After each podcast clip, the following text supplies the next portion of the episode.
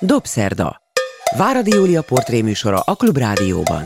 Beszélgetések kultúráról, művészetről és a világ dolgairól.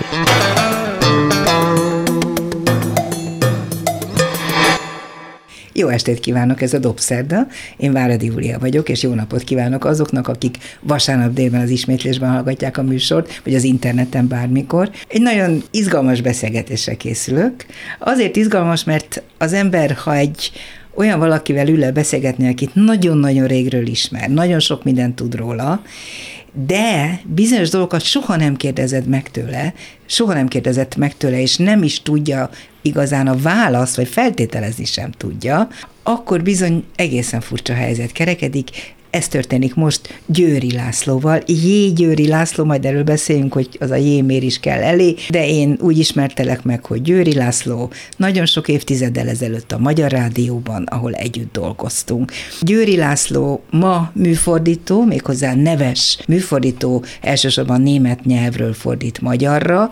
Régen rádiós szerkesztő volt, dolgoztunk is együtt bizonyos műsorokban, televízióban is dolgoztunk együtt. És amit én nagyon fontosnak tartok, hogy te voltál az az egyik legjelentősebb forradalmár idézőjelben abban az időben, amikor kineveztek egy ilyen ragyogó szélső jobboldali embert, mint Csúcs László a Magyar Rádió élére, aki aztán kirúgott 129 rádiós politikai okokból, és te nagyon bátran kiálltál akkor, mint szakszervezeti vezető. Erről is szeretnék veled beszélni, de arról is, hogy legújabban azt látom, hogy nem csak műfordítasz, hanem fotózol is, akik a Facebookon rendszeresen nézelődnek találnak nagyon szép fényképeket, én is láttam egy-kettőt ezek közül, úgyhogy ez is témánk lesz ma, de legelső sorban a jelenről kéne beszélnünk, a legújabb fordításodról, ez pedig egy Erich Kästner regény, a Fábián, egy moralista regénye alcímmel, de a főcíme az, hogy Ebek 30 adja. Nem így van pontosan? Nem, nem, nem. Már is rosszul Jó estét kérdezte? kívánok, illetve jó napot kívánok. Ez a könyv, amit én lefordítottam, annak a könyvnek az ős változata, amelyet Fabian egy moralista története címen ismerünk. Ez még nem sokkal az eredeti után 1932-ben megjelent Brown Soma fordításában magyarul, aztán később megjelent valamikor a Kessner centenárium idején, és most valamikor a közelmúltban készült egy film belőle, ami elég népszerű volt. Sőt, két a, film is készült, Korábban, ké, igen, tehát a Fábiánból készült egy film még valamikor a 80-as években, vagy és most készült egy hosszú, nagyon jelentős film, egy, amely éppen, hogy nem nyerte meg az arany medvét Berlinben, mert valami másik film letaszította. A könyvnek maga a története is egy kész regény. Ugyanis ezt a kéziratot, amit akkor leadott Kessner, össze-vissza húzták, finomítottak rajta, kihagytak részeket belőle. Ne felejtjük el, hogy ez 31, 32, Igen. hát mielőtt Hitler hatalomra került, de akkor de már, már azért, azért nagyon érezni lehetett a levegőben, ahogy a könyvből is kiderül. Igen, hogy, és hát hogy a kiadó eléggé, veszélyes lehet tartott is ettől a könyvtől, nem sok nélkül. Minden esetre akkor jelent meg ez a erősen meghúzott változat. Aztán ugye a háború, a háborúban a Keszner lakását lebombázták, tehát az a kézirat, ami nála lehetett, az megsemmisült a kiadót, szintén bomba találat érte, és eltűntek a kéziratok, és aztán 2013-ban egy Sven Hanusek nevű germanista a Marburgi Irodalmi Archívumban előbányászott egy gépiratot, pontosabban egy ilyen indigós példányt, és ott volt a teljes szöveg hm. az eredeti. De hogy ezt honnan halázta elő, azt nem Hát, ne, hát nyilván Kessnert kutatott, írt egy nagyon jó Kessner monográfiát, hm. és lehet, hogy ahhoz. Én miért emlékszem úgy, és ezt mindenképpen meg akartam tőled kérdezni, hogy ezt a könyvet többek között, amikor ez megjelent, elégették. Elégették. Hát ez volt az egyik fő ok annak, hogy Kessnert foglalkozási tilalommal sújtották, és nem közölhetett, nem írhatott, csak külföldön jelenhetett meg egy darabig. Kessner jelen volt egyébként a könyv elégetésénél, ott volt 1933. május 10-én, amikor a könyvégetés folytotta az opera mellett. Mit a, tudunk erről? Hát erről ő ezt leírja, beszámol? leírja, igen. Egy Kessnert, akit azt hiszem, hogy a magyarországi olvasók, de lehet, hogy a német olvasók is elsősorban a csodálatosnál csodálatosabb gyerekkönyveiről ismerik, csak nagyon kevesen találkoztak azokkal a komoly, felnőtt témákat feldolgozó könyveivel, amelyek miatt talán még tiszteletre méltóbb, bár a gyerekkönyvei is azt hiszem, hogy világra szólóan kiválóak. Heltai mondjam, hogy mert műveimnek az a része, mely túlnyomónak mondható. mondható. Hát ugye itt is a Kessner, eh, Kessner életműnek a nagy része az ez. Ezen kívül írt novellákat, tárca novellákat, ezeket szintén összegyűjtött Sven Hanusek, és kiadta a múlt évtized derekán hmm. valamit. Hát volt a három ember a hóban, De azok lektűrök, szóval azok, azok, már azok nem olyan, igen, tehát ez, a nagy irodalom tárgykörébe. Beszéljünk a Fábiánról, arról, hogy miért is Ebek 30 adja. Ennek a könyvnek ez lett volna a Kessner által javasolt címe, illetve a, a német címe az az, hogy Der Gang for die Hunde. Ugye for die Hunde gehen, ez azt jelenti, hogy Ebek 30 adjára kerülni, szánalmasan, nyomorúságosan elpusztulni, tönkre menni. Hát amikor a magyar címet kerestük, tehát nem, nem hanem ez egy másik könyv, ez az Ebek 30 adja. Egy olyan címet kellett de keresni. másik könyv, más is volt hát, a tartalma? Nem, de sokkal szókimondóbb, sokkal csípősebb, fanyarabb, sokkal élesebben fogalmaz. Valószínűleg, ha ez akkor megjelenik, akkor a Kessner sorsa még, még, cudarabb lett volna. Hát nem volt annyira cudar, de hát nem vitték koncentrációs táborba. És sose nem. akarta elhagyni Németországot? Nem, végig otthon volt, végig Németországban tartózkodott. Egy darabig írt a svájci, a Zürichi kiadójának, az ez a Zürichi Átrium kiadó, ez neki alakult, ezt azért alapította a tulajdonos, hogy ő ki tudja adni a Kessnert. Mert hogy Németországban nem lehet. Németországban nem lehetett, és hosszú ideig ennek a bevételéből tudott aztán uh-huh. élni. Röviden beszéljünk Fábiánról. Rendkívül aktuális könyvről van szó, vagy témáról van szó. Nem csak a németországi látkép, hanem egy egész Európát, vagy a világot is akár elemző olyan látképet ad ez a könyv, és minden tekintetben szinte, tehát írtosok felé tekint ki arról, hogy fölborult a világ. Hát egy nagy értékvesztés, egy nagy értékválság kora, de hát ez közhely, amikor a Weimári köztársaságról beszélünk. Tehát a, a Weimári köztársaság fölbomlásáról, a végéről, hát tulajdonképpen erről beszélünk most már nagyon hosszú ideje Magyarországon is, hogy mennyire olyan a helyzet, mint akkor volt. Aztán rájövünk, hogy az, ami tegnap történt, az kutyafüle ahhoz képest, ami, ami ma, ma van, és meg ami, ami majd holnap, holnap fog. Igen. Tehát e, ilyen, ilyen ez a, az, hogy, hogy, hogy minden érték viszonylagossá válik, hogy, hogy az emberek meghűlnek, hogy, hogy teljesen kiszámíthatatlan a jövő. Tehát ez, ez úgy mind benne van, és nyilván ezért is érezzük mind a ketten roppant aktuálisnak ezt a könyvet. Mint műfordító, ha egy ilyen témával találkozol, ha felajánlják, hogy fordíts le, vagy te magad találod meg, hogy mi mindent kell tenned ahhoz, hogy egy ilyen fordításnak neki fogj.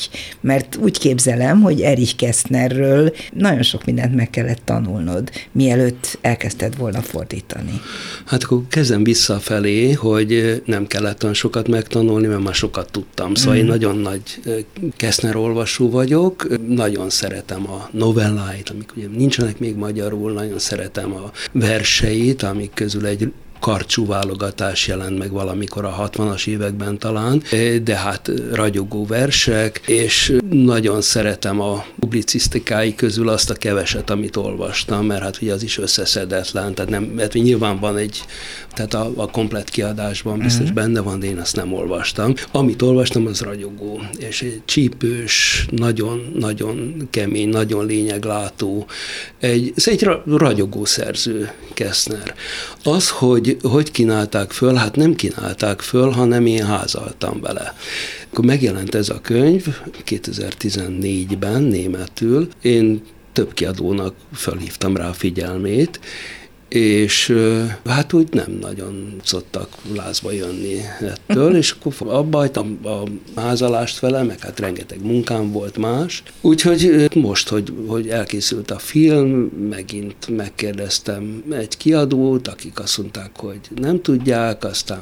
Azt gondoltam, hogy kapva kapnak és aztán, és aztán végül is a Trend kiadó, amely a Múra kiadónak a most létrehozott felnőtt kiadója, ők uh-huh. kapták meg, a, mint a Kessner jogtulaj tulajdonosok, tehát tulajdonképpen minden Keszner náluk van, ezért nekik ajánlották föl, és ők kapva kaptak rajta. Hát igazuk is belőle. volt, mert ez tényleg azt hiszem, hogy nagyon fontos olvasmány ma. Nagy élvezet is lehetett fordítani. Nagy mulacs, igen. Az emélyiségedet egy kicsit közelebb hozom a hallgatókhoz. Azt is gondolom, hogy a humora kicsit hasonlít ahhoz, amit tőled ismerek. Tehát nagyon rá tudsz érezni, azt feltételezem, arra, hogyan Keszner fűzi a mondatait, és ahogy ezeket a egyébként fájdalmas és megrázó történeteket elmondja.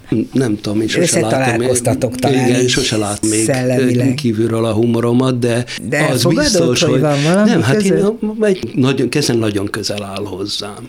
Szóval nagyon régóta nagyon szeretem. Ugyanígy Dávid Sárkó, aki nem sokkal korábban fordítottál, és akinek a Nehéz Csontok című könyve Ausztriát mutatja be, de ugyancsak azt a világot, ami a háború előtt indul, és a háborút követően tart, amely könyv a humor eszközeivel, de valami egészen hátborzongató történetet taglal. Nem tudom, hogy olvastad, de majdnem biztos vagyok benne, hogy igen, Zoltán Gábor Orgia című könyvét a nyilas igen. szörnyűségekről. Nekem azt jutatta az eszembe.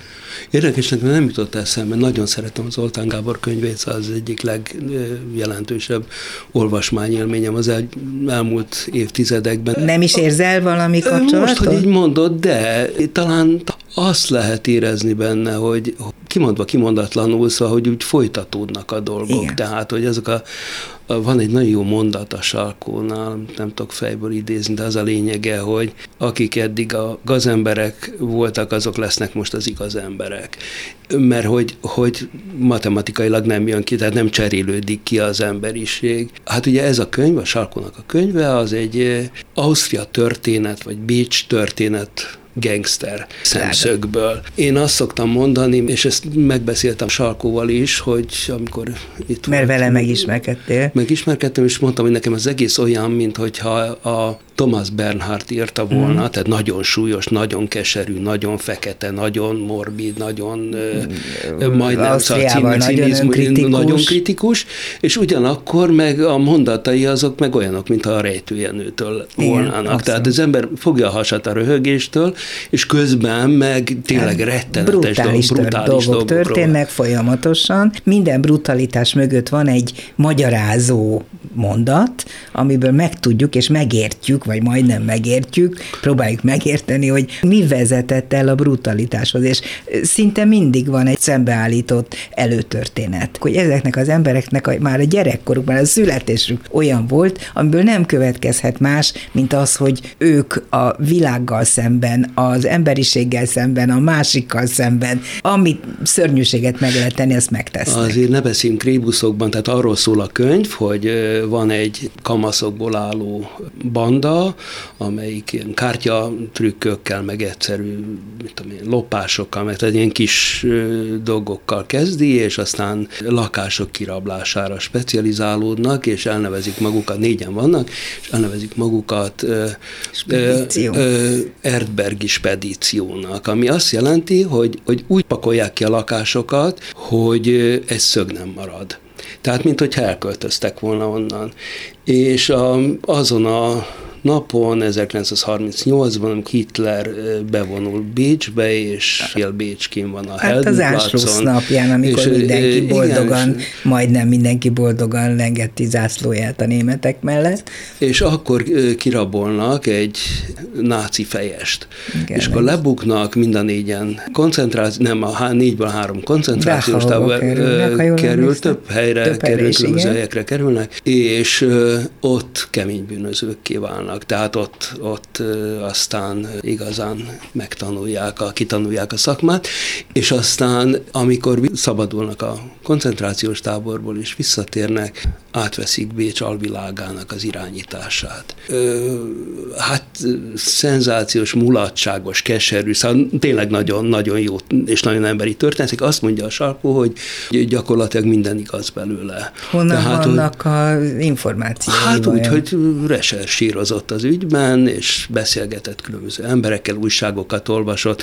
A főszereplő egy Ferdinand Krutzler nevű pasas, annak megvan a, az előképe, tehát az is egy ilyen fő gangster volt. Már a szülők is. Szóval, hogy minden esetre a Kruszlernek megvan az előképe. Példátlanul vicces és nagyon felkavaró Egy könyv. Felkavaró, igen, igen, valóban. igen. Én tulajdonképpen azt vártam, hogy ez, ez Magyarországon nagy siker lesz. És nem lett?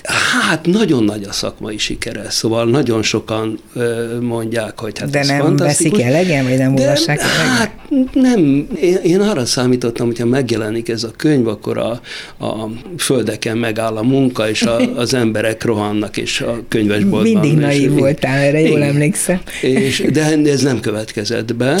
Minden esetre tényleg nem tudom, hogy hány fogyott belőle, de egy, aki, aki olvasta, az imádta, és én meg nagyon szerettem csinálni. A műfordítói pályádon azért elég komoly sikereket értél el. Volt olyan, amikor megállt a földön a munka, mert mondjuk Günther Grászt fordítottál nem is egyet. Vele úgy tudom, hogy igen jó kapcsolatot is létesítettél, beszélgettél vele többször hát a ez... fordítások során. Ez hogy volt? Ennek mik voltak az előzményei? Ez a Grassnak volt a találmánya, ezt ő, valamikor a 70-es évek végén, most kéne tudni, hogy mikor jelent meg a Hal című könyve, akkor szerződött a kiadójával, illetve a szerződésébe belevetette, hogy a kiadó meghívja a, a fordítóit és akkor ő egy hetet együtt tud tölteni a fordítókkal. És azóta ez minden, Grass, minden új Grass könyvnél volt, és akkor egy ilyen egyhetes szemináriumon kim voltunk a a Grasszal, és egész nap. Berlinben Nem, Lübeckben, Lübeckben volt, ez mindig volt. Lübeckben, illetve volt egyszer, amikor a, újra fordították egy csomó nyelvre a Pádogdobot, 50 évvel az eredeti megjelenés után, akkor Gdanskban, illetve Danzigban, Grass szülőhelyén szervezték ezt a, az egyhetes együttlétet, és akkor ott végigbeszélik, oldalról oldalra végigvettük a, azt, hogy kinek mi okozott nehézségeket, ez nagyon vicces volt, nagyon érdekes volt. És mi, mert... milyen embernek ismerted meg őt? Hát ez nagyon furcsa, mert egyfelől egy zseniális ember, másfelől pedig, és itt most következne egy szó, amit ki kéne fütyülni. Szóval egy, tehát az a fajta, az a fajta akarnok, aki, akivel szemben nem lehet igazad. Tehát nem, nem szabad vele vitatkozni, mert úgyis... Próbáltál? Mindenki próbál, de azt abba hagytuk. Hát nem, szóval annyira meg van győződve az, az igazáról, hogy, hogy hát nem lehetett ellentmondani, meg hát tulajdonképpen nekünk nem is az volt a feladatunk, hogy ellent mondjunk. Hányan voltatok? Hát az van, mindig, de sok, amikor... sok ember Igen, ez mindig úgy van, hogy a, a Grass kiadott valamit, és akkor a, azonnal eladták lábon a könyvét egy csomó kiadónak. Ugye Magyarországon, amíg még létezett rendes könyvkiadás, addig az Európa kiadó adta ki, és az Európa megvette a jogot, és akkor, hát nem tudom, hogy az előttem lévő fordítók voltak-e ilyen helyen, de én már voltam Lübeckben, és akkor akkor ott együtt eltöltöttünk egy hetet, és akkor mit tudom én, főzött nekünk, meg, meg a leg, legkülönböző, Isten ilyen főz. És, főzött. Főzött, igen. És nagyon jó szobrász, az meg grafikus, volt. meg, mm. meg hasonlók igen. volt. Igen, Egyszer én is, nekem is alkalom volt, hogy interjút készíteni vele, az nagyon jó benyomást tett rám, de nyilván azért, mert nagyon jót akart tenni, mint interjú alany. Tudom, mert együtt csináltuk, illetve én utána következtem igen, pont egy másik voltunk egyszerre igen. Frankfurtban, viszont azért nem csak Günther Grász van a listádon, akire büszke lehetsz, hogy te fordítottad két vagy három könyvét legalább, ugye? Kettő. Kettőt. Kettő. Hanem Robert Menasse, akit én nagyon sokra tartok, és aki miatt azt gondolom, hogy örülhet a magyar olvasó, hogy, hogy jó fordítója támad, mert hogy nagyon sok mindent megtudunk tőle. Európáról, a világról, a városokról, aztán a Főváros című könyv a Főváros volt, című könyv volt ez, igen. Hát Menasse ez egy nagyon boldogtalan sorsú, legalábbis Magyarországon szerencsétlen sorsú szerz, mert egy szerzőnek az nagyon jó, amikor van egy kiadója. A Menassinak az első könyv legalább három vagy négy kiadóhoz elkerült. Megjelent a könyve, és hát tulajdonképpen minimális volt a hírverés körülötte, szóval uh-huh. Magyaros... És amikor te lefordítottad? Akkor is minimális volt a hírverés, de legalább amikor itt volt a könyvfesztiválon, ja, akkor, akkor volt egy rendezvény, de hát ott is az történt, hogy aki kérdezte, az nem elolvasta a könyvet. Szuper. A főváros az egy trilógia lesz. A második oh. kötet megjelent, és nem találni magyar kiadót rá. Tehát egy trilógia, aminek az első része megvan, és szenzációs. Igen. Az Európai Unióról szól, Brüsszelben játszódik főként, kitűnően megírt, nagyon okos könyv. A következő, ez a bővítés megjelent, és hát a kutya nem akarja kiadni, hm. és készül a harmadik kötet, amiben Magyarországról lesz szó. De azt nem tudom, hogy hogy fogják kiadni a, a trilógia első meg utolsó könyvét, vagy nem adják ki, vagy hát mi, De mi te lesz? fordítod? Vagy hát hogy fordítanám, hát kinek fordítanám? Mm, hát, akkor nem érdemes hozzáfognod. Nagyon fontos, hogy Sebastian Hafner is a kezed ügyébe került, és mm. fordíthattad a Hitlerről szóló könyvét, ugye? Meg a churchill Meg a churchill is. És ami még rendkívül érdekes, és nyilván sokat tudsz erről mesélni, Goebbels titkárnőjének a vallomása, amit valakivel beszélgetve írt meg, és amit te fordítottál. Egy Brunhilde Pomzel nevű nő volt, aki nagyon hosszú életet élt. Fiatal lány volt, aki abszolút apolitikus volt el, szóval úgy bekerült a rádióba, jól érezte magát, szerelmi kapcsolatai voltak, meg hasonlók, és akkor utána a Goebbels titkárnő, szóval oda oda vitte őt a párt, és nagyon érdekesen beszél erről a korszakáról az életének. Ez eredetileg egy dokumentumfilm volt, ahol tehát egy interjú, egy, utána ebből készült a könyv, és ebből a Christopher Hampton írt egy monodrámát, amit a Maggie Smith adott elő, és ez, ennek a jogát megvette aztán az Orlai produkció, és a, a Monár Piroska előadásában Máté Gábor rendezésében sokat játszták. Az én fordításom felhasználás fordításával, de a szöveget a Hampton-féle változatból, angolból fordították. Én azt gondolom, hogy talán jobban jártak volna, hogyha nem a Christopher Hampton-féle fordítást használják, mert az nagyon egyoldalú, tehát a szövegnek egy bizonyos olva, egy témáját emeli uh-huh. ki, mhm. tehát az, ami nem tudtunk a zsidókról, mi nem tudtunk semmit. Ennél többet a, mond erről ennél, a dologról. Ez, igen, sok, sok minden más is benne igen. volt ebben után. Hát végülis azt hiszem, hogy sikere volt, és, és az iránta mutatkozó érdeklődést maximálisan kielégítette. Én a könyvet fordítottam, a darabról nem tehetek. J. Győri Lászlóval beszélgetek a Dobszerdában. Ma műfordító, elsősorban német nyelvből, korábban rádiós szerkesztő volt, televízióban is dolgozott, ahogy mondtam, a rádióban a forradalmár szerepet is elvállalta. Zavar Ma már nem örül ennek annyira, hogy visszagondol rá, látom. Miért J? Mi a J a Győri László előtt? Az történt, hogy amikor elvégeztem az új, újságíróiskolát, akkor az újságíróiskolai diplomamunkámat Rózsa Gyula, akit nagyon szerettem, ő volt az egyik osztályfőnököm, odaadta a Kritika nevű folyóiratnak, hogy ez egy ügyes fiú, jelentessétek meg.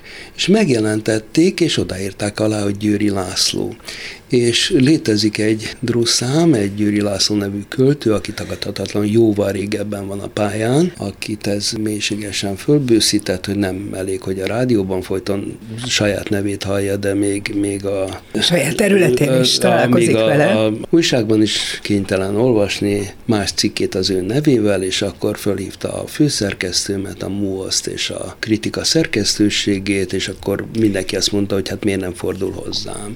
És akkor hozzám fordult, akkor én is megkérdeztem, hogy tulajdonképpen ezt, ha egy telefont megereszt, akkor megbeszéltük volna. Minden esetre eh, én akkor megígértem neki azt, hogy írásban meg fogom magam különböztetni, tehát, hogyha újságcikkeket írok, de a rádióban úgyse szokott interjút csinálni, úgyhogy... Tehát a Magyar Rádióban elég sokszor lehetett hallani a nevedet, jé nélkül, de aztán annak annyi lett, vége lett, ahogy nagyon sokunk Magyar Rádiós sorsának és életének vége lett. De te mi akartál lenni, azt tudom, hogy német, svéd és történelmszakos egyetemista voltál először az eltén, sőt, még Jénában is egy évet töltött rögzítettél az ottani... Felett, felett. Egy felett? felett az igen. Az egyetemen, mert akkor a eltéről nagyon okosan gyakorlatra kiküldték a hallgatókat, hogy a nyelvet gyakorolják. De lett német és svéd szakos, történelm szakos? Mi akartál te lenni? Hát ezt nagyon nehéz megmondani. Az úgy volt, hogy én nagyon rossz tanuló voltam az iskolában. Nem mondod. De én egy versenyistálóba jártam, a Verespálnéba, amit mind a mai napig nem tudtam megszeretni, pedig, pedig nagyon régen jártam oda, ugye most lett volna az 51. érettségi találkozónk, és Valahogy nekem nagyon kevés jó emlékem van az iskoláról. Egyáltalán az a magyar iskoláról, szóval én mindig valahogy úgy, úgy kilógtam, és Szóval épp hogy átmentem, meg ilyesmi, de közben meg, hát mit tudom én, a harmadik gimnáziumban már elég jól olvastam németül, angolul, meg... Honnan meg... volt a nyelvtudásod? Beszélsz egy kicsit a gyerekkorodról, tehát a hát családról, ahonnan ez hát valószínűleg származott? Tehát az anyám öt nyelven beszélt. Hát ugye az volt, hogy azt mondták, hogy egy gyereknek kell tudni franciául, meg egy gyereknek kell tudni németül, meg angolul. Beiratkoztam Edna nénihez, hmm. Wallenberg utcában, egy, egy legendás angol tanár nő voltam, például Báron Gyuri kollégánkkal együtt jártunk oda, és aztán a következő évben azt mondta anyám, hogy jó, de akkor most járjál németre is. És akkor nem Edna nénihez, hanem Edith nénihez kezdtem el járni, aki ott lakott az Edna néni közelében. Oda is jártam hetente kétszer. De kiderült, hogy jól megy a nyelvtanulás, mert hamar ragad ra- beléd a ragad, ragad rám, leszámítva az oroszt. Az orosszal baj volt, de azt is meg tudom mondani, hogy miért, mert hogy rettentesen ostobán tanították. Szóval amikor a harmadik gimnazista gyerekeket olyan történetekkel szórakoztatnak, hogy két fiú a gangon űrhajóst játszik, akkor azon tényleg hát a harmadik gimnazista gyerek, 16 éves, 17, az hülyére röhögi magát. De ezen még csak hagyján, de amikor be kell magolni azt, hogy a szása hogy dobott gránátot az Tosimov úttörő, meg hasonlók. Szóval ezek, ezek mind megvoltak, és, és valahogy ez nem hozott lázba, viszont nagyon élményszerűek voltak Edna néni órái, nagyon gyors sikereket értem el a német némettel, az iskolában franciát tanultam, az hm. is elég jól ment. Svéd? Az később jött, azt az egyetemen kezdtem De el. miért? Azért, mert tetszett nekem, tehát azt tetszett nekem, részben nagyon-nagyon tetszett az ország, amit ugye hát filmekből lehetett ismerni. Meg az nagyon tetszett, hogy csomó mindent megértettem attól, hogy tudtam németül olvasni, meg, meg angolul. angolul, de hát mondjuk inkább itt a német játszott nagy szerepet, és akkor beiratkoztam skandináv, felvettem a skandinavisztika szakot, ami így utólag nem bizonyult nagyon hasznosnak, tehát nem sok hasznát vettem, de ha elém tesznek egy svéd újságot, akkor meg tudom mondani, hogy miről van szó. Egyetemista korodban úgy elképzelted magad valahol, hogy mi akarsz majd lenni? Egyetemista koromban tulajdonképpen... Még ott volt a történelem szak is. A történelem szakot azt nagyon rüheltem, mert nagyon, hát ugye az elején, amikor a Komoróci, meg Hán István előadásaira hát jártam, meg Kákosira, azok lehettek. szenzációsak voltak, tehát ott tényleg nem hiányoztam soha, de amikor azt kérdezték másodév elején, hogy mennyi volt egy vágómarha ára Nyugat-Dunántúlon 1500 valahányban, akkor én mondtam, hogy én ezt nem tudom. És akkor mondta a tanár, hogy Kubinyi András, hogy és maga akar történész lenni, hogy nem tudja, hogy mennyibe került egy vágómarra a nyugat Dunántól, és azt mondtam, hogy tulajdonképpen azt hiszem, hogy nem is szeretnék én történész lenni, ha ez a történelem. És tényleg nem, miközben hát óriási élményeim voltak, szóval te H. Balázs Éva, aki egy csodálatos személyiség volt. Szóval azt a tapasztalatot szereztem, hogyha az ember találkozik egy nagy tanár egyéniséggel, akkor attól szívesen tanul, és hogyha meg az a kérdés, hogy mennyibe került a vágómarha, akkor meg nem annyira. És le akartam adni a történelmet, de végül is aztán elvégeztem. A televízióba kerültél először, ugye? Hát, ez egy ilyen rövid, rövid kis történet volt, néhány hónap, És, és akkor, ott valami adminisztratív Hát az volt, nem, a következő rémlik. történt, hogy ugye akkor csak pályázattal lehetett elhelyezkedni és köteles voltál a végzés után megpályázni egy állást. Na most nem hirdettek törtem német szakos tanári állást, illetve baján meg nem tudom hol, de oda nem akartam lemenni, és akkor megürült egy állás Soroksáron, a Kossuth Lajos gimnáziumban, ahol németet kellett volna tanítani, ez egy német tannyelvű, tehát ilyen sváb iskola volt, és oda kivillamosoztam, és az igazgatóval beszélgettem, aki egy piros posgás, kékszemű pasas volt, és elkezdte veregetni a vállamat, és, és mindenféle, hát hogy mondjam, finom legyen. Nem kell annyira szóval finom. Meglehetősen inkorrekt megjegyzéseket tett a kislányok fenekére, meg alakjára, meg hasonlókra. és én, aki budai úri gyerek voltam, ezt zavart mosolya hallgattam. De nem vetted jó néven. És hát nem azt mondta, egy Jézus már, és azt mondta, két dolgot kell itt tudni, inni és focizni. És én mind a kettőben rossz voltam. És akkor felszálltam teljesen kóvájgó fejjel a villamosra, és a Boráros téren már tudtam, hogy életemben utoljára jártam ott. És akkor felhívtam telefonon, és mondtam, hogy nem megyek ki amit nagyon zakon vett, pedig még kis tanár is lehettem volna, oh. amihez persze nyilván be kellett volna lépni a kizbe. És, Na, hogy nem voltál kisztag. Hát ez úgy volt, hogy ugye mindenki kisztag volt az első időben, és aztán én úgy kifelejtődtem belőle, tehát úgy, úgy nem volt egy, egy ilyen Egyszer nagy... csak észrevetted, hogy már nem is vagy kisztag. Hogy már nem vagyok kisztag, uh-huh. igen. Tehát nem, nem volt ez egy nagy nem lázadás. volt olyan osztálytárs, akit jelöltek, hogy legyen kisztitkár, és akkor ő fölállt és mondta, hogy nagyon meg van hatva, hogy jelölték tisztítani, csak ő nem hmm. kisztag. Nem, én velem ez másképp volt, én egyszerűen csak hát nem ratkoztam be, vagy tudom, amikor a katonaságtól leszereltünk, akkor nem jelentkeztem, hogy szeretnék az lenni. Na de akkor jött a televízióban ez a megkeresés, igen, hogy akkor, külügyi ott, osztály. Ott egy, igen, valaki fölhívott, hogy a televízió külügyi osztályán munkatársat keresnek, aki jól tud németül, és akkor volt egy Berec János nevű, Berec Anna Mária nevű főnök, aki hát effektíve írtatta az embereket. Szóval tényleg egy ilyen, egy ilyen szörnyű nő volt, mindenféle dolgokat lehet róla tudni, de ezek részben nagyon régen meghalt már, részben meg nem tudom bizonyítani, illetve hát nyilván lehetne, de... Szóval de, ki üldözött, vagy elüldözött onnan Aki mindenkit kvázi. elüldözött, tehát uh-huh. mind, szóval mit tudom... Be... És így kerültél a rádióba? Mert nem, akkor nem, még egy cég volt a kettő. Nem, hanem úgy kerültem, hogy én akkor ott felmondtam, és szabadúszó voltam, és tanítottam német tanfolyamokat tartottam, és éltem, mint Marci Hevesen, mert hát ez szenzációs, hogy sokat hogy pénzt kerestem, mint Szabad bárki ember. más, és jártam a könyvtárba jártam, meg,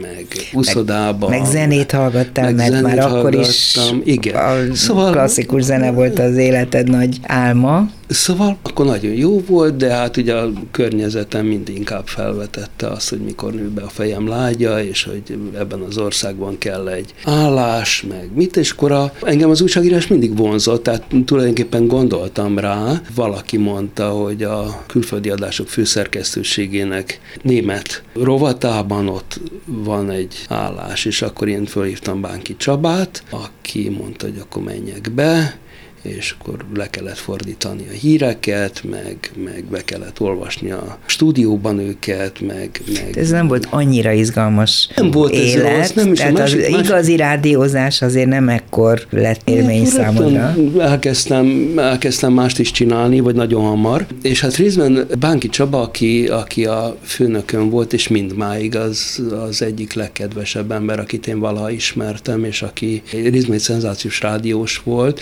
nagyon nagyon nagy kár, hogy mindig németül dolgozott, és ezért nem ismerhet, egy fantasztikus képességű rádiós volt. Vele dolgozhattam, és aztán utána, hát mind inkább, hogy ott bekerültem a rádióba, hogy kialakulnak az embernek ezek a kapcsolatai, és akkor kellett egyszer egy interjú né- német nyelvű, egy osztrák régzene együttessel, amiben ezt utólag tudtam meg, hogy a Fischer Iván gambázott. Az a neve, hogy Lémen Estrel, Kró fölhívott Kró György, hogy menj menjek el és csináljak velük egy interjút, és én elmentem, és mindenféle régi hangszerek voltak, hogy mint a fidula, meg cink, meg, meg hasonló, krumhorn, meg a jóisten tudja, hogy mi, és akkor ezeket én tudtam mindig magyarul, hogy, hogy mit, hogy mondanak. De honnan tudtad ezt? Hát, Egyáltalán a zenével, a klasszikus zenével és a régi zenével való kapcsolatod, az, Nem az miből régivel, származott? Hát, úgy elkezdett érdekelni. Hány éves korodban? Ezt nagyon nehéz megmondani, nem tudom. Az első lemezt, azt tudom, hogy azt második gimnazista koromban vettem, azt is tudom, hogy mi volt az, két Haydn szimfónia,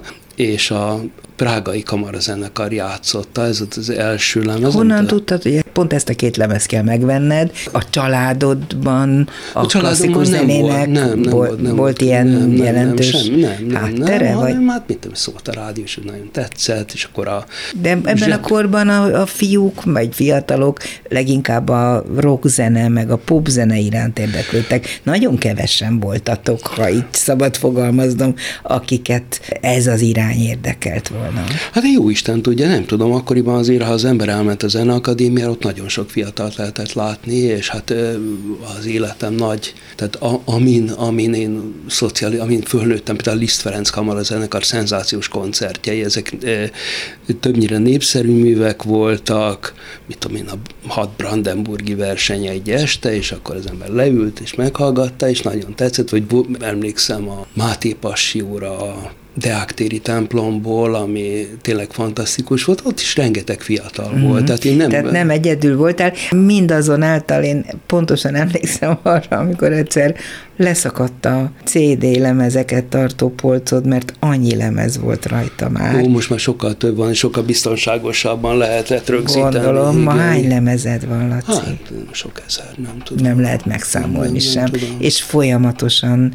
zenét hallgatsz? Nem folyamatosan, de nagyon sokat hallgatok zenét, igen, nagyon fontos. Nem jutott soha eszedbe, hogy te magad is muzsikálj, vagy hogy zenetudós legyél? Hát a zenetudós, ez eh, ahhoz másképp kellett volna elindulni a, a pályámnak, tehát én nagyon sokat tanultam, Írtál a, is sokat zenéről. Hát a, ugye a Muzsika című lapnak voltam sokáig a riportere, meg aztán később, amikor kirúgtak a rádióból, akkor szerkesztő is voltam egészen a lap megszüntetéséig akkor rengeteg zenei tárgyú könyvet fordítottam, ezek nem... Siff Andrásról nem De is nem is csak a Siff András, hanem a, a, hát ugye vele csináltunk is közösen egy, egy közös könyvet. könyvet, igen. 2000 háromban, de most lefordítottam ezt az új könyvét, ami nem most, hanem néhány éve. Ami egy beszélgetés vele. Részben egy beszélgetés vele, részben ugyanaz a konstrukció, mint az előző könyv volt, hogy ugye az előző könyvben az volt, hogy mi csináltunk egy héten, két héten keresztül beszélgetéseket, fölvettük, én ezeket leírtam, megszerkesztettem, és hát magamat kihúztam belőle, mm-hmm. tehát, tehát ez egy a... monológál alakítottad végül is. Igen, igen, mm. igen. A, és a második részben pedig ott voltak az Andrisnak az akkori írásai. A és ez a, a saját írása. És most pedig a, a, az a könyv, ez egy hosszabb interjú és több írás. Mm.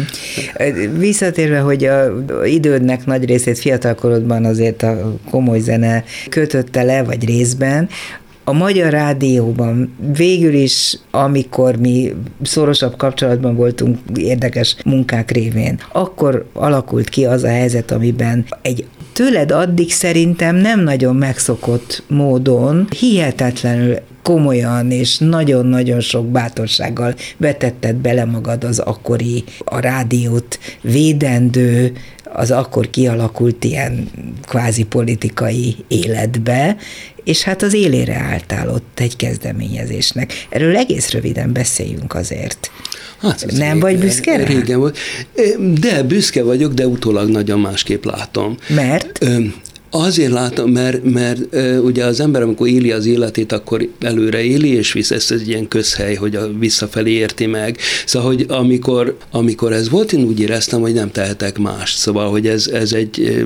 Kötelesség. Igen, meg hogy Hát mindannyian úgy éreztük, hogy meg kell védenünk a rádiót. Tör, hát ugye az édes grundot, meg, meg a másik, hogy, hogy tényleg egy olyan politikai fordulat volt, ami meg akarta szüntetni a nyilvánosságot, a, gyakorlatilag a közmédiumokat egyszer maga alá akarta söpörni. Hát a véleményszabadságot Vélemény... teljesen kisöpörte, és egyértelmű volt, és hogy egy szélső jobboldali eszme szolgálatába akarta állítani a rádiót. Igen, igen, igen. Hát ez, ez nagy részt a Boros Péternek volt köszönhető meg. Aki Antal Józsefet követte. Igen, akkor, meg, meg tulajdonképpen az Antal alatt kezdődött, de szerintem ha az Antal életben marad, akkor valószínűleg ez nem, nem, nem lett volna ilyen brutális a dolog.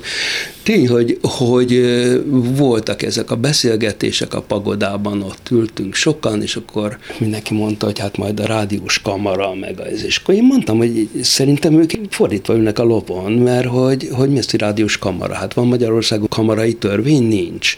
Tehát, hogy... De szakszervezet viszont volt? Hát szakszervezetek voltak, és azok a kötelesek voltak tárgyalni, de a rádió szakszervezetében akkoriban akik, akik azt vezették, azok meg akarták buktatni Gombár Csabát, és azt akarták, hogy... Az egyetlen olyan elnököt, aki tényleg értett a dolgához. Hogy, hogy egy, egy ilyen fordulat következzen be, és én meg azt gondoltam, hogy ez egy nagy baromság lenne, hogyha ezt hagynánk.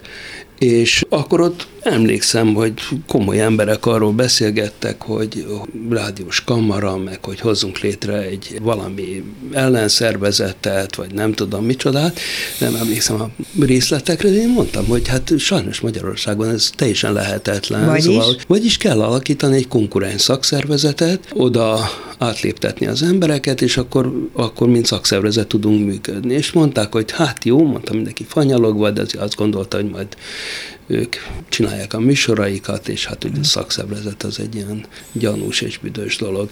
És én meg azt mondtam, hogy hát meg kéne alakítani ezt a szakszervezetet, és akkor mondták, hogy jó, hát nézz utána. És akkor én, mint egy ilyen jeles tanuló elmentem. A, azt tudtam, hogy nem akarunk se a szothoz, illetve az MSUS-hez, se a ligához, sehova nem akarunk olyan helyre tartozni, amelynek politikai Igen. hát, hogy elkötelezettsége, elkötelezettsége van. van és akkor elmentem először a Ligához, ahol Őri Csabával beszéltem, és elmentem az MSOS-hez, ahol egy nagyon előzékeny, kedves pasas volt, aki segített nagyon sokat. És aztán ugye a Forgács Pali és a Forgács Pál, aki ugye a Magyar Szakszervezeti minden tudója volt a szak, szakszervezeti mozgalomnak. Jognak, meg minden, és akkor hozzá is elmentünk, szerintem veled, igen. és megalapítottuk a szakszervezetet, amit Frásznak neveztünk el. A Frász az onnan jött, hogy azon gondolkodtam, hogy, hogy mi legyen a szakszervezet neve, és este voltam az Edgar nevű kutyámmal sétálni, és akkor az Edgárnak jutott az eszeibe, hogy ha azt mondjuk, hogy független rádiós szakszervezet, akkor ez fedi a lényeget, és milyen jól lehet rövidíteni, mert hogy ebből lesz a frász.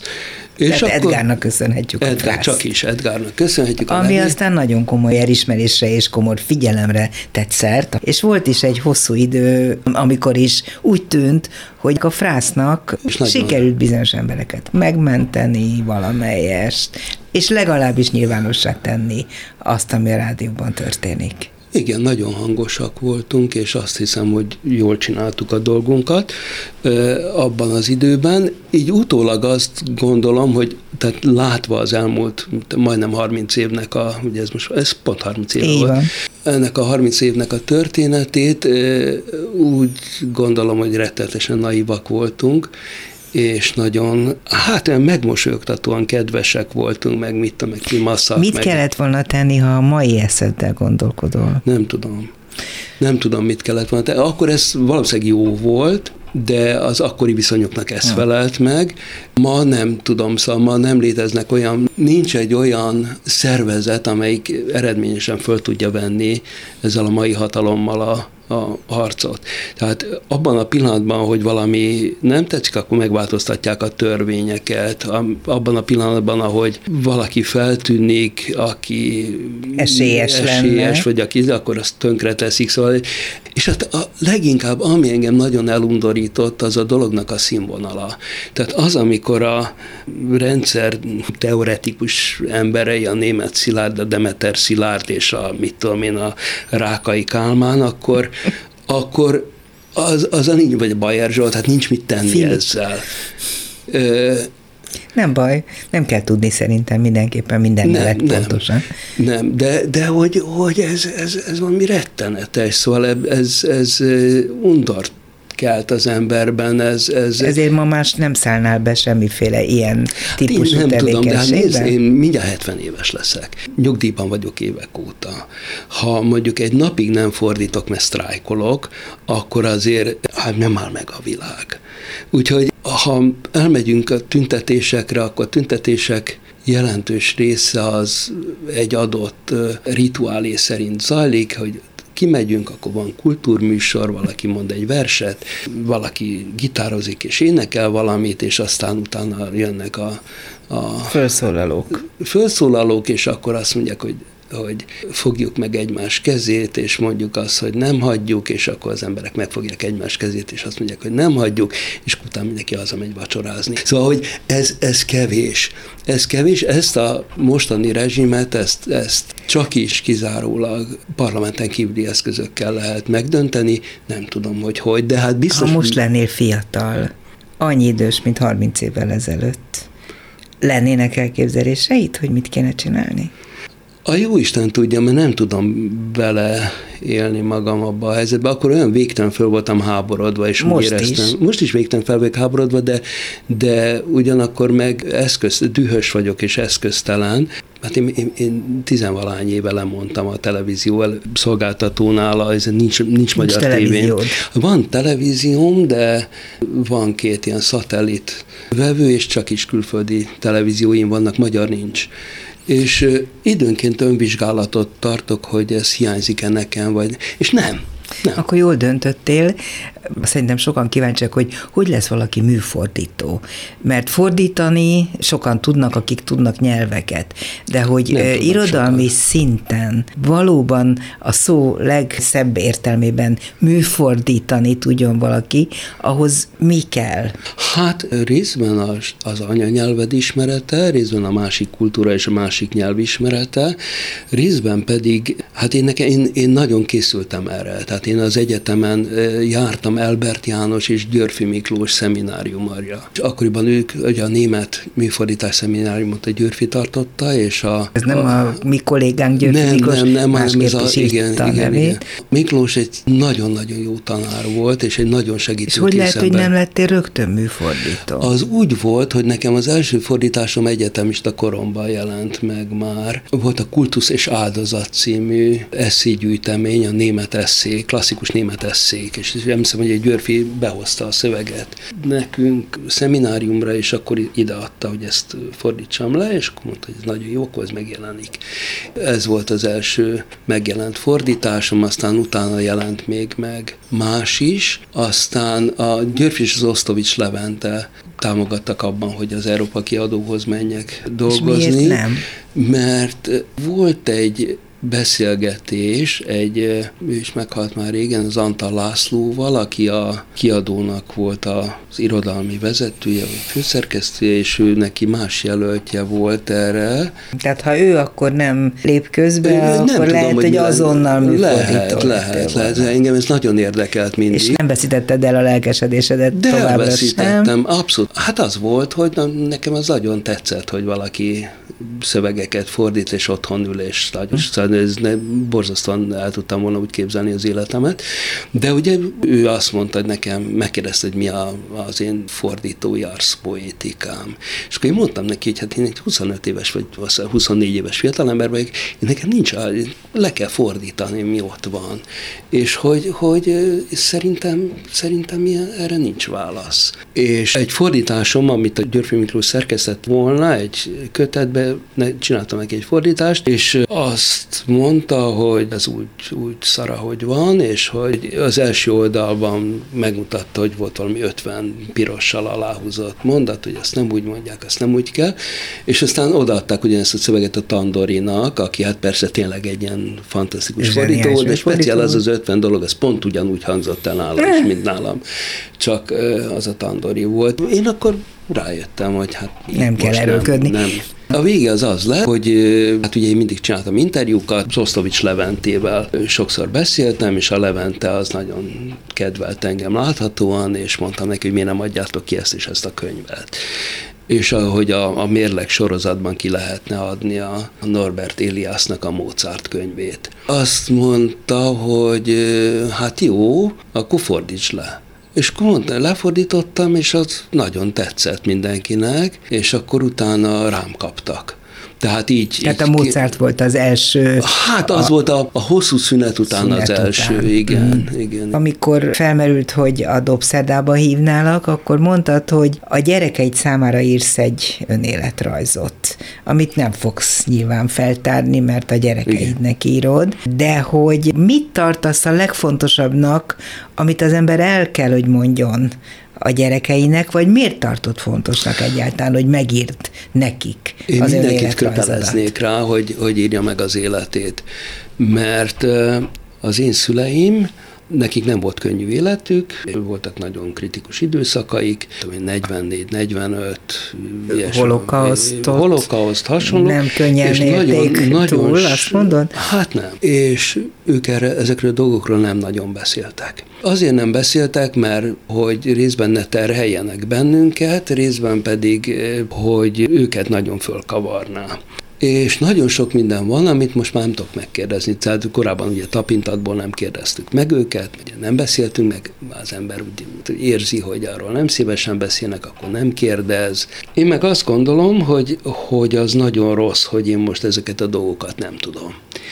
És mikor kitört a Covid, és az ember úgy lelassult, meg otthon volt, meg nem lehetett elmenni csak, mit tudom, 50 méter távolságba boltba csak, és akkor, akkor én elkezdtem ezt írni. Ez időnként megszakad, aztán megint folytatom, de az nagyon fontos, hogy a gyerekek utólag tudják, hogy te személyiséged miért olyan, amilyen, hogy mi, mi minden ért. Nyilván nem fogják pontosan tudni, de megpróbálom nagyon őszintén és nagyon kiméletlenül, és de hát úgy, hogy a szüleimről is nagyon kritikusan írok, akiket egyébként nagyon szerettem, de azt gondolom, hogy nagyon sok mindenben, hát mint mindenki, ők is a saját korú gyermekei voltak, és hát mint ez nem egy nagy igazság, mindenki a saját korú gyermeke, de hogy, hogy az ő életüket a, az előző generációk alakították, és hogy Amiről az, ugyancsak keveset amiről tudtál ugyancsak meg. keves, és hogy ezt ettől a gyerekeimnek legyen egy olyan fájl a számítógépükben, amiben úgy meg tudják nézni, hogy ki volt a nagypapa, amikor én majd már földobtam a talpamat. Elküldtem nekik az eddig elkészült részleteket, és, és nagyon szórakoztatónak tartották, és remélem, hogy nem a helyes írás miatt, tehát hogy nem azt mondták, hogy vicces, meg, meg jó. Arra vigyázok, hogy nem próbálom a tehát nem resersíroztam, hanem az emlékeimet, tényleg az emlékeimet. És, az és emléke... előjöttek az emlékeim? Nagyon sok minden, meg elmentem például abba a házba, ahol fölnőttem, és fényképeket készítettem a lépcsőházról, meg hogy milyen volt, meg megnéztem, hogy hogy néz ki a hátsó lépcső, meg milyen a kövezet. Ezek úgy mind bennem voltak, de hát ugye nagyon régen nem lakom. És nyilván egy ilyen látogatás előhozott olyan emlékeket, amelyekre igen, azóta nem igen, gondoltál. Igen. Ez egy kiváló ötlet, és aki akinek csak lehet javasoljuk mindketten. Ingyen van, ingyen, ingyen van, bárkinek van. felajánlom. Felajánlottad a jó ötletedet, Győri Lászlóval beszélgettem a Dobszerdában. Nagyon örülök, hogy beszélgettünk, egy csomó mindent megtudtam, amit eddig nem tudtam róla, sok mindent tudtam korábban már, de a hallgatók nem úgyhogy remélem, hogy mindenkinek érdekes volt, amit most hallottak. Köszönöm, hogy itt lehettem. A mai műsorban Túri Lui, Lantos Dániel, Csorba László, Král Kevin és Pálinkás János, valamint Mátyus László segített. Köszönöm szépen az ő segítségüket. A műsorunkat akkor is hallhatják, hogyha nincsen adásban, persze, mert az interneten bármikor megtalálható. Vasárnap délben megismételjük a dobszerdát, és nézzenek bennünket a YouTube-on. A szerkesztő műsorvezető Váradi Júlia volt. Köszönöm a figyelmet figyelmüket viszont hallásra. Dobszerda. A világ dolgairól beszélgetett vendégével Váradi Júlia.